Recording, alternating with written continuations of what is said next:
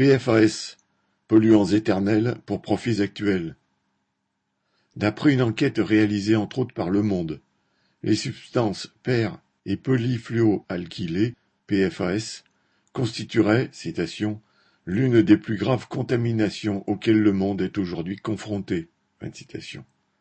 Ces PFAS sont utilisés un peu partout dans l'industrie, dans le téflon des ustensiles de cuisine, dans les vêtements Gore-Tex, dans de nombreux composants industriels comme les semi-conducteurs, dans les emballages alimentaires, etc. Elle serait responsable d'une multitude de pathologies, allant des cancers aux maladies cardiovasculaires, qui toucheraient deux millions de personnes rien qu'en France. Par rejet d'eau polluée dans les rivières, émissions dans les airs et même enfouissements illégaux de déchets, les entreprises utilisant ces substances contamineraient l'eau, l'air, le sol et l'ensemble de la chaîne alimentaire. Et celles-ci sont tellement indestructibles qu'on les surnomme polluants éternels. D'après Le Monde, des chercheurs de grands groupes de la chimie, comme 3M et Dupont, aujourd'hui chez Moore, ont découvert dès 1961 leur dangerosité. Mais, comme d'habitude, leurs patrons les ont empêchés de dévoiler ces informations en s'appuyant sur le secret industriel.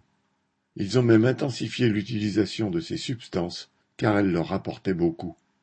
Pire, ces trusts de la chimie ont créé et financé des officines de propagande comme Plastic Europe, dont l'objectif est de minimiser voire de nier la nocivité de ces substances et de vanter les mérites de nouvelles PFAS qui sont pourtant souvent aussi dangereuses que les anciennes. Les auteurs de l'enquête disent aussi avoir eu beaucoup de mal à obtenir des informations précises tant la loi de l'omerta règne dans le monde patronal. Et bien sûr, ils n'ont pas pu compter sur les aides des États nationaux et des institutions européennes qui, comme toujours, freinent des quatre fers quand il s'agit d'aller contre les intérêts de leurs capitalistes.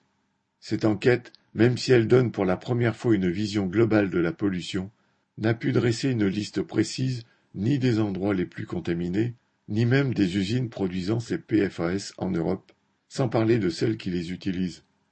Les travailleurs de ces entreprises, qui, avec les riverains de ces sites industriels, sont les plus menacés par cette pollution, pourraient facilement fournir les informations, mais ils n'en ont pas le droit et risquent le licenciement.